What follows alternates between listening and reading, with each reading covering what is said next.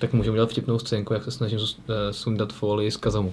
Vítejte, milí diváci, u 34. Mobilecastu, ve kterém se Martin snaží sundat špatně nalepenou folii na Kazamu, což je mimochodem jedno krátké téma, ke kterému se dneska vrátíme, protože my jsme se o něm minulý týden bavili s Petrem a nebyli jsme úplně nadšení z toho telefonu, takže dneska se nám dostal také fyzicky do ruky, takže si k tomu uděláme takové malé završení, co si o tom telefonu opravdu myslíme. Každopádně máme tady spoustu dalších zajímavých témat. Začneme asi tou největší událostí, na kterou jsme ale už hodně dlouho čekali, která se stala v tomto týdnu, a to je samozřejmě oficiální představení nového Samsungu Galaxy Alpha.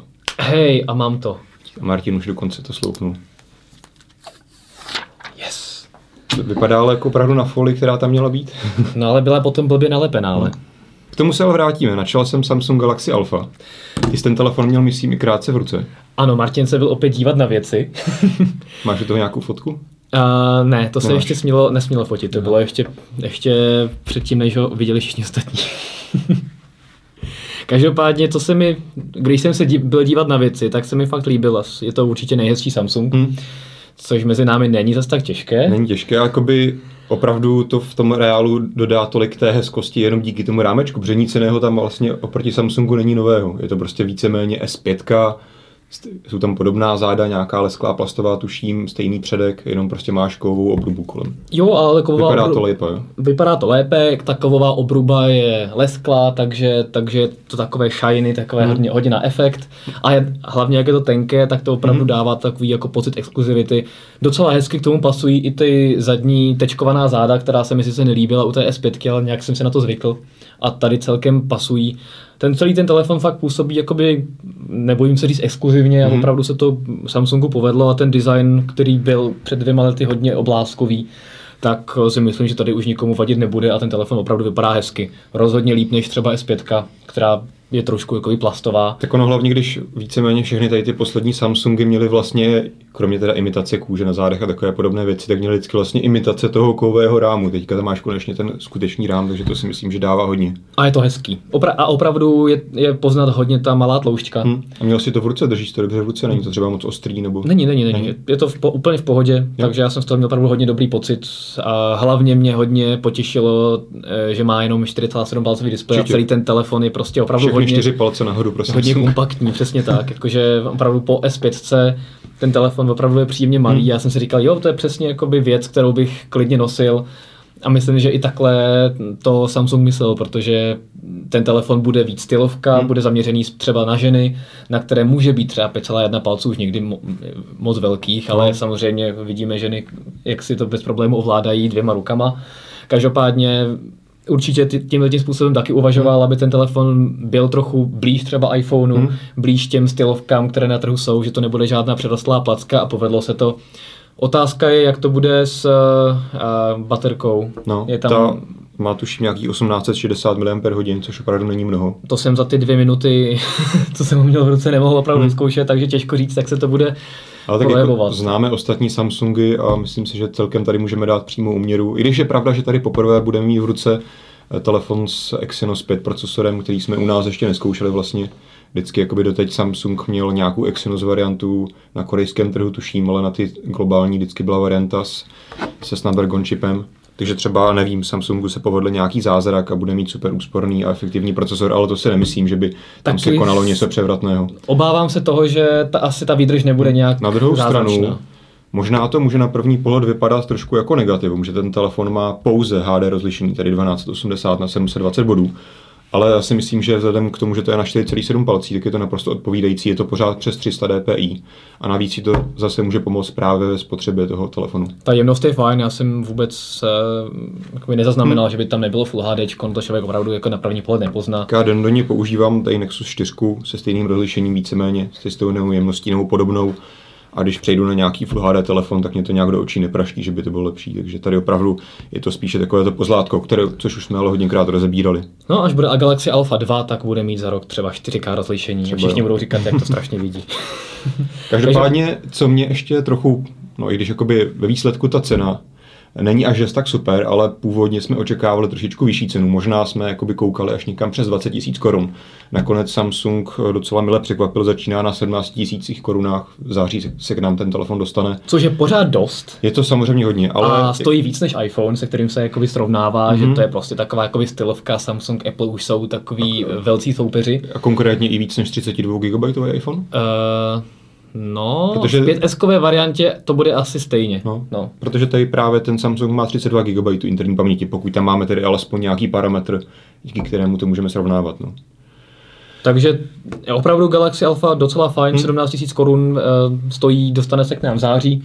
A opravdu se docela hodně těším, až si ji vyzkouším, protože... Jediný, čeho se asi bojíme, je ta výdrž, což by tomu mohlo trochu zlomit vás. Na druhou stranu opravdu tady vidět, si myslím, s sebou musím souhlasit, že to je opravdu soupeř pro ten iPhone, a hlavně ten nastupující iPhone, protože Apple teďka někdy pravděpodobně představí 4,7 palcový iPhone, že to bude vlastně stejně velký telefon. A iPhony nikdy neměly úplně zázračnou výdrž, takže možná v tomto to bude srovnatelné a bude to teďka jenom o preferenci operačního systému nebo značky. A prý mají být ty iPhony opravdu dva. Už v září představí dva? Mají prý. Nebo na podzim? Jo? Na podzim, že by, nevím, jestli už v září představí i ten druhý, ale prý opravdu mají být dva. Tak to se těším teda. Některé tam mě to špitají. Pádlo z Apple. Těžko říct, jestli to opravdu tak bude. Každopádně zůstaneme ještě v Koreji. Aha. Už jsme se hodněkrát v Mobilecastu bavili o dneska už možná takovém vtipném tématu, které nese název Tizen, nebo Tizen. Nech mě hádat, k nám se do redakce dostaly první 3 telefony v lajkové lodě s Tizenem, které Samsung dá na trh místo Galaxy S5, Galaxy Alphy a Galaxy Note 4. Vlastně si to můžeš celý převrátit a máš pravdu. Protože potom, co Samsung nejdřív představil, už mi vypadl nějaký název právě toho high-endového telefonu, který bude poháněn Tizenem. Samsung Z. Něco takového. A dokonce potom ohlásil tiskovou konferenci v Rusku, kterou posledních pár dnů předem zrušil. Pak se tady jakoby dokonce proslechlo to, že možná s Tizenem ani nepočítá, že to prostě do nedohledna odkládá, ale teďka teprve vykládají nebo vyplouvají další spekulace na povrch, že možná Samsung to přehodnocuje a možná Tizen nakonec použije pouze na low-endové telefony. Což mi už taky nedává smysl. Tam jako on se argumentuje tím, že opravdu teďka v Číně hodně jede takové ty nejlevnější telefony za 2000 korun a tam, že se Samsungu bude víc hodit Tizen, protože bude moc použít pouze 256 MB RAM, na čemž dokáže Tizen údajně běžet lépe než Android, ale nevím. No, to... Já si myslím, že pro Samsung asi by hlavně do budoucna nebyl takový velký problém nasadit místo 256 MB 512. A na tom už Android, pokud ho tedy nesprezníš ve stylu Samsungu, tak ti tam dokáže běžet bez problémů. Takže to bude taková nová Nokia Asha. Takový jako smartphone, nebo Nokia X, ano. Jo, to, já si myslím, že bych oba víme, jak ty platformy skončily. Já si myslím, že bych to k tomu přesně srovnal, jako Nokia X je pěkně přirovnání, protože je to platforma, která se tak nějak bude tvářit, jakože OK, je to rádoby smartphone, bude tam omezená aplikační výbava, ale nevím, no. A pokud se podíváme na to, kde začínají smartfony od Samsungu dnes i na českém trhu, tak tady máme Samsung Galaxy Pocket, který je od nějakých 1800 korun a těžko už se to bude dostávat nějakým způsobem hlouběji. A pokud u nás to stojí 1800, tak nevím, kolik musí stát Pocket někde v Indii. Takže opravdu už ten Pocket jakoby pro nenáročné uživatele prostě docela stačí. Tam jde asi hlavně o to, že právě, nevím, jestli jsme se o tom dokonce i nebavili, ale Samsung že v posledním období zaznamenal po dlouhé době jakoby pokles v prodejích a v tržbách. Takže tady jasně vidět, že právě ty čínští výrobci a indičtí a tak dále, o kterých jsme se už hodněkrát bavili, vlastně začínají zválcovat tady ty velké zavřené výrobce. Takže možná tady to jsou právě nějaké ty motivace právě pro Samsung, proč se snaží tu strategii přehodnotit, protože asi údajně nebo pravděpodobně nějaký ten Galaxy Pocket není tak dostatečně levný na to, aby konkuroval těm ostatním značkám. Ale to samozřejmě teďka jenom si vymýšlím, protože nevím, kolik stojí, jo, ale... Na druhou stranu mi to nedává smysl, protože všechny ty levné značky, které vznikají v Indii, v Číně, tak podobně běží na Androidu a všichni lidé právě Android vnímají jako platformu, na které jsou 100 000 aplikací a to je ten velký benefit, že i když máš telefon za 1500, tak si tam nahraješ prostě navigaci, kterou chceš, sociální sítě, které chceš. Naprostá většina z těch aplikací je zdarma, což je takový unikát na Androidu. Přesně tak a pokud se podíváme na Tizen, tak tam, než by vývojáři vyvinuli alespoň základní set aplikací, které lidi používají, tak to by bylo obrovské množství peněz, které by musel Samsung do toho systému nalít.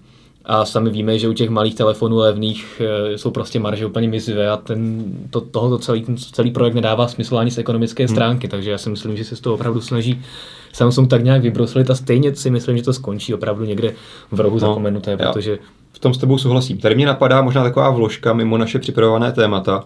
Nevím, jestli to bylo už předchozí týden nebo na začátku tohoto, kdy Microsoft trošku neočekávaně přišel s 30, novými těmi úplně nejhloupějšími telefony.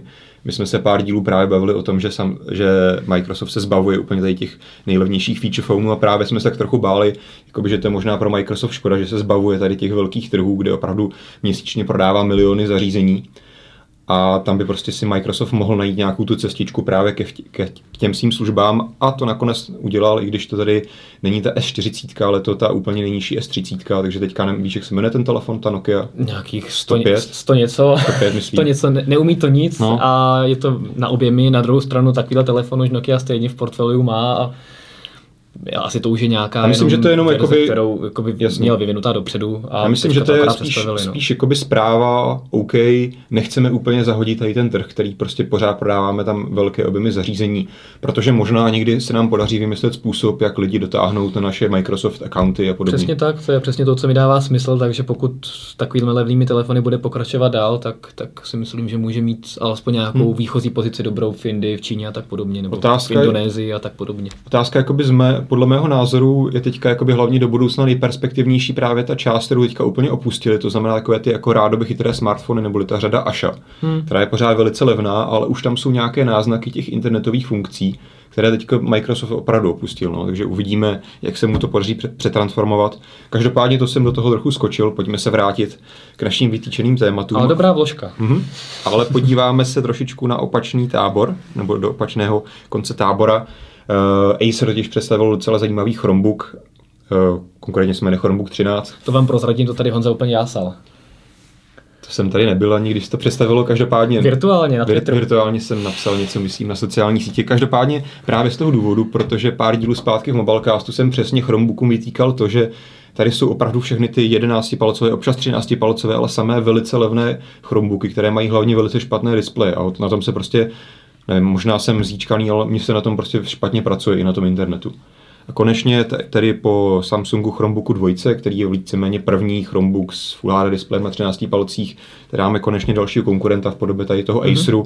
Co je na něm hodně zajímavé, je, že je o $100 levnější než ten Samsung při srovnatelně lepší výbavy. A má Full HD display. Má Full HD display, samozřejmě je tam více variant, samozřejmě si můžeš koupit tu nejlevnější za nějakých 7,5 tisíce s tím běžným rozlišením, ale už pouze o 500 více přibližně v přepočtu už máš právě tu Full HD variantu. Pokud když to doplním, tak za 10 000 potom můžeš koupit ještě nejvyšší variantu se 4 GB RAM a nějakým větším úložištěm, to je teďka celkem jedno. Každopádně, co je také solidní, ten Chromebook bude poháněn Tegrou K1, což když to právě si srovnám s tím Samsungem, ten běží na nějakém jejich továrním Exynosu, tedy oba jsou to ARM procesory. A musím říct, že já jsem nějaké 2 dny používal ten Samsung Chromebook a bohužel jakoby často se dostaneš do situace, kdy to ten procesor přestane stíhat. Máš otevřených 15 tabů, máš puštěnou v pozadí si streamuje hudba a teď si pustíš třeba nějaké video. Dneska, jak teďka Facebook spustil ty šílená videa, která se ti pouští, když se podíváš na internet, tak jakoby to opravdu dokázalo ten Chromebook zatížit tak, že se mi třeba začala sekat ta hudba. Takže to jakoby doufám, že Tegra K1 tohle už by mohla zvládnout. Zároveň bude mít dobrou výdrž, takže si myslím, že docela zajímavý krok. Samozřejmě ten notebook se k nám zase oficiálně opět nedostane. My můžeme jenom doufat, že nějaké obchody jako CZC nebo někdo takovýho sem doveze. Takže uvidíme, Jako já tomu dávám docela zajímavou šanci, protože je vidět, že poptávka potom je. Hlavně co je super, opravdu ta cenovka, že to ARMu, jako uvidíme, to samozřejmě musíme otestovat. Já si myslím, že ta Tegra už je takový potenciál, že by to ten výkon dostatečný mohlo mít, ale třeba ne. Každopádně mě se opravdu líbí. Facebook nemá nic dostatečný výkon. To asi ne. Každopádně super cenovka, mně se líbí, že prostě nešli nahoru tak jako Samsung. Pojďme se podívat zase na nějaké věci, na které jsme se dívali. Ano. Už tady neplkáme jen tak prázdně o teoretických věcech. No to už já jsem se taky díval na Alfu. Tak měl jsi v ruce ještě Xiaomi Mi 4, nebo Mi 4. No, to je taková druhá Alfa. Trošku levnější teda. A příjemně kompaktní. Dobře. Taky to má to 5 palců, což už je dneska kompaktní. Opět nás víceméně jakoby Xiaomi překvapilo tím, že nešlo do vyšších hlubříček. Podobně jako Samsung, A teďka to už jsou 2 produkty, které nás takhle překvapily. Možná, že jsme opravdu svědky toho, že prostě výrobci zjistili, OK, kolem 5 palců je telefon, kolem 6 palců, 5,5, 6 bude tabletofon, 7 palců bude prostě malý tablet a už to dál nějak spojovat nechtějí, že kromě LG teda, které je šílené a dává 5,5 palce do normální vlajkové lodi. Mimochodem teďka se mluví o tom, že Nexus 6 bude z výroby Motorola. A také tuším, bude mít 5,2 palcový displej, no, tak nevím, možná ještě Motorola trochu trvá, než se vrátí na tento nový trend. No každopádně Mi 4 má stejné rozlišení jako a uhlopříčku jako Mi 3, ale design se výrazně změnil. O tom jsme se bavili už víceméně minule, mě spíš šlo zajímalo, jestli třeba máš nějaké zajímavé dojmy, jestli opravdu ten telefon působí tak pěkně. Mně třeba přišlo, když jsem se ho vzal do ruky, mně přišel, jakoby, vypadá pěkně, ale trošičku mi připomínal například Huawei, takovou to velké pádlo D2, nebo jak se to jmenuje? D2, lesklé bílé plasty v kombinaci s kovovým rámečkem. Jakoby na mě to nepůsobí úplně 100%, prostě HTCčko a Apple jsou někde ještě pořád jinde, jako o level výš než je Xiaomi teďka. No designově určitě, ale tady je potřeba brát v potaz, že ten telefon stojí půlku. To je pravda, no. Proti Apple a tak, takže u nás se prodává nebo bude prodávat kolem nějakých 10-11 tisíc korun, v zahraničí klidně za 7-8 a to už je docela jako fajn cena. A je rychlý, displej je výborný, selfie, přední kamerka, ta je hodně důležitá, no. To je jako jedno z největších vylepšení, že v podstatě konečně tam máš, myslím, že 5 nebo 8 megový fotoaparát vepředu, aby si mohl dělat kvalitní selfie. Já musím říct, že co mě tam na první pohled na tom telefonu opravdu zaujalo, když jsem ho pustil. A nevím, jako čím je to způsobené. Pustil na zem, nebo pustil? Spustil ten telefon. Ne na laně, ale tak jako ten software na tom. Opravdu mě zaujal displej. Nevím, jakoby je to prostě nějaké IPS-ko běžné, ale nevím, pravděpodobně i to jakoby barevným laděním toho systému samotného.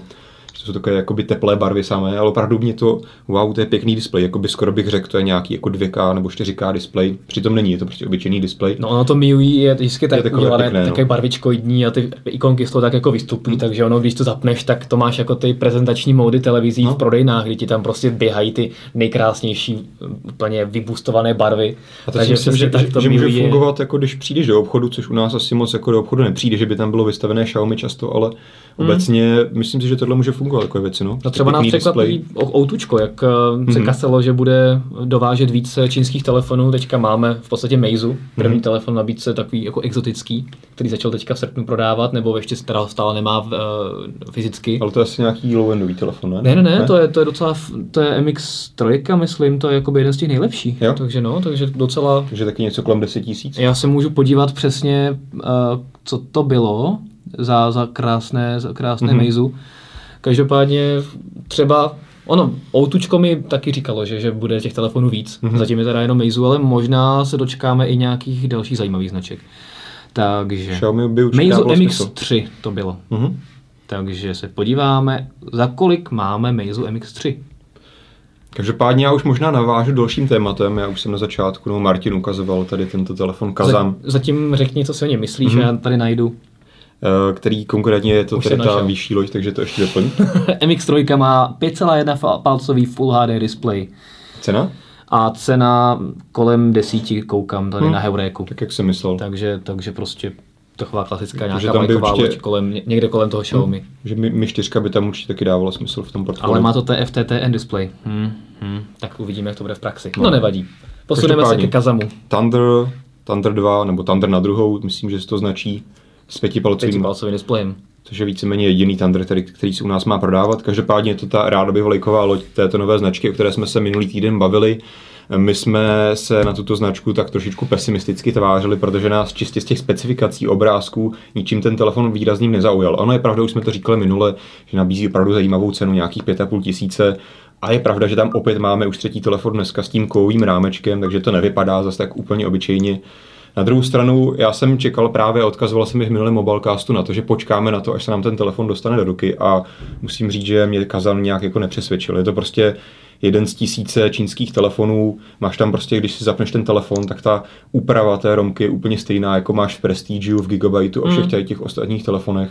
Takže vidět, že opravdu Kazam jenom vybralo nějaký hotový telefon, dalo se na něj svou značku a...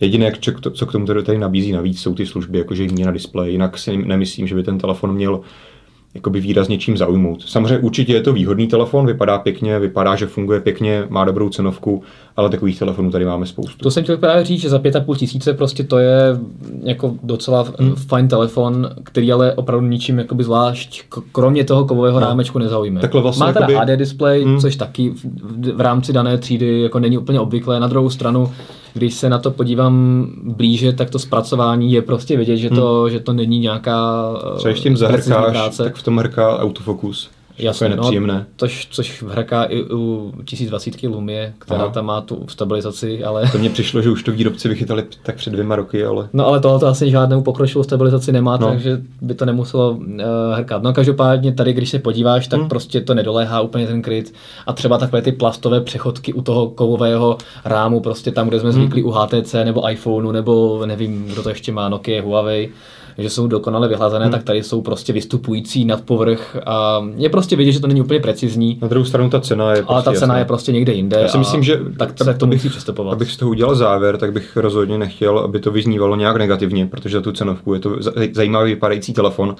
Možná jakoby já jsem byl prostě zklamaný s tím, že tady přišla tisková zpráva, která tvrdila, OK, dva bývalí manažeři HTC založili novou vlastní značku a chtějí prostě zaujmout něčím novým, tak jsem měl jako velká očekávání. OK, dočkáme se nějakých pěkných telefonů, které prostě budou rozumně postavené a máme tady prostě jeden další telefon z mnoha, no, takže na druhou stranu, záda to má z S4, předek to má z S5, rámeček to má z Huawei a to je takový příjemný slepenec, za 5,5 tisíce. A s HD displejem, proč ne? Tak jo, posuneme se na poslední téma dnešní. Ano. Dostala se k nám totiž Uber. Světová právě služba Uber, což je taková zajímavá víceméně taxi služba 21. století, konečně také v Praze. Bohužel tedy, co mě zatím zklamalo, a tuším, že to tak je, že zatím u nás je nabízen pouze ta varianta Uber Black. To znamená taková ta luxusnější varianta, kdy pro tebe přijede nějaká limuzína. Přesně takže tak. To jakoby úplně nemůžeš srovnávat cenově s běžnou taxislužbou. No s běžnou určitě ne, ale cenově se například dostala pod ty Audiny tiktakové od Student Agency, od Raděma Jančure, které tady v Praze vidíš úplně všude. Je to jak nějaký roj much. Takže v tomto směru se podařilo jakoby Uberu dostat pod tuto cenu, ale samozřejmě zatím je to na začátku, jakoby mají jenom 4 auta zatím a častokrát prostě, když prostě večer chceš odvoz nějaké neúplně centra, tak ti to napíše, že žádné auto není k dispozici a navíc ještě Uber Black, na rozdíl od jiných měst, nemá jenom černé limuzíny, ale v Praze se ti může stát, že pro tebe přijede i stříbrná, že to není úplně Black. Každopádně je to na začátku, samozřejmě teďka po tom, co vyšly první zprávy a recenze a to, že vůbec to v Česku je nebo v Praze je, tak se samozřejmě začnou hlásit další řidiči a myslím si, že se to docela rychle začne rozšiřovat, takže jakoby dávám tomu docela potenciál. Bylo by super, kdyby tady byla třeba nějaká další zase globální konkurence. Hlavně třeba turisti nebo lidi, co jsou zvyklí v Americe nebo v západní Evropě ten Uber nemusíš používat. Nemusíš měnit peníze, řešit, jestli někdo okrade. Prostě. Máš prostě aplikaci, kterou si před chvilkou použil tamhle v Londýně nebo někde v Americe a na pražském letišti si prostě zavoláš Uber a on tě odveze. Takže tohoto není vůbec žádný problém. Máme jednu takovou drobnost, zkoušel jsi tu aplikaci instalovat na Android? Zkoušel a v češtině to má špatné kódování. To mi přijde takový jakoby trochu škoda, že prostě vstoupí na český trh a neohlídají si takovou tu základní věc, že se ti prostě nezobrazí česká adresa. Dneska se s nima scházím, tak jsem jim to chtěl říct. Taky ale na Windows Phoneu je to správně, protože to je anglicky. Jo, aha, no. Jako já tam taky anglicky teda, ale jde o to, že se mi prostě třeba název adresy ve smečkách se mi nezobrazí. Ty to máš takhle, aha. Já mám jakoby telefon v angličtině, že jo? Jo, tak jasně, já mám telefon v češtině, takže tam je to všude špatně. Takže jakoby to, co oni přeložili, má špatnou diakritiku v tom menu. Tady máš osobní VIVIVVKVVO. Tak to je fakt hodně velký fail teda. Takže to jim jakoby dneska chce jako asi trošku říct, Každopádně služba to vypadá být zajímavá. Mě právě na tom hodně to zaujala technické provedení, že na rozdíl třeba od Liftaga, které funguje v Praze, tak máš jednu aplikaci pro řidiče i pasažéry, že v podstatě si tam můžeš přímo v té aplikaci sledovat tu trasu, která je zvolená, případně si to i nějakým způsobem ovládat. Ten řidič používá stejnou aplikaci, kterou se přihlásí, že tě chce odvést a tak podobně. Takže technologicky je to udělané fakt jako výborně. až teda na to kódování. No. A myslím, že to je docela jako robustní služba, která by fakt mohla zvládnout i docela takovou nějakou menší taxikářskou revoluci, která by třeba tady Doufejme, mohla postupně zaběhnout. By to bylo potřeba.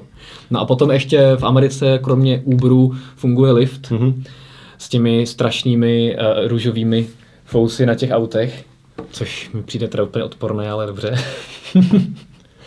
A tak třeba se dočkáme i Liftu. Jako to jsem právě četl, tak jakoby Lift se snaží více přizpůsobovat těm konkrétním trhům, což jakoby Uber. Jakože v New Yorku ti jezdí proto jako růžový, růžový plyšový. Myslel jsem jakoby obecně jakoby systém toho nastavení biznisu, že já jsem to ještě nezkoušel ani jednu tu službu, ale to jsem tak nějak četl jejich zahraniční recenze, různé články, tak jakoby velice často je ten Uber kritizovaný tím, že prostě má teďka tu obrovskou sílu, je největší na trhu a snaží se vždycky prostě přijít na ten nový trh, jako takový ten slon v porcelánu a snaží se prosadit ty své principy, které často nemusí na tom konkrétním trhu fungovat. A často se může teďka, myslím, že tuším v Berlíně je zakázaný, nebo chtějí zakázat. Často se potom setkají právě s tím, že konkrétní legislativy se jim právě nelíbí chování toho Uberu a může na to narazit. No, takže tady uvidíme. No v Americe je na ně podaná žaloba a tak podobně, ale na druhou stranu tady v Praze, co jsem zatím zaznamenal, tak reakce magistrátu je hodně otevřená, říkají, že to je jenom dobře, že ať tady pokosí trošku tady je to potřeba. Ten trh s taxíky, takže jsou jenom rádi, že se něco takového přišlo. Takže já si to dneska budu vyzkoušet, tak uvidíme. Tak uvidíme. Doufejme, že se brzo přihlásí více řidičů, aby bylo to pokrytí dobré. Kdybys měl náhodou černou limuzínu, tak se taky můžeš přihlásit. A že bychom udělali jakoby... Myslím, že černou zrovna nemám limuzínu. Recenzi, no tak můžeme dát recenzi z druhé strany, víš, z pohledu řidiče. A ono tam stačí Superb, takže třeba pan prezident se může přihlásit. Tak jo. Tak jo, mějte se hezky. To byl 34. Mobilecast letní uprostřed léta. Na to se můžete těšit za chvilku. Tady budeme mít určitě ty Kazamy. Tady takový telefon za 4 mega. A další věci. Testujeme samozřejmě to Xiaomi, o kterém jsme už hodněkrát mluvili a tak dále. A postupně se nám kompletují tiskovky pro Berlín 3. Tam máme Asus, Samsung a ještě tam je, co tam ještě je? Sony bude asi ve stejný čas jako Samsung přibližně. Přesně tak a 4. bude Huawei, Nokia a ještě případně Alcatel a tak podobně, takže tam toho bude opravdu hodně. V podobném období, akorát ne v Berlíně, bude tuším Motorola má svou tiskovku, kde představí spoustu věcí. Ano, to znamená, že 3. a 4. si vemte hodně kofeinu a od rána do večera můžete číst články, které budeme, doufám, vydávat rychleji, než vy je stačíte číst. My se dáme asi klonovat, ne? No, to by bylo asi ideální. Tak jo. Mějte se hezky. Ahoj. Ahoj.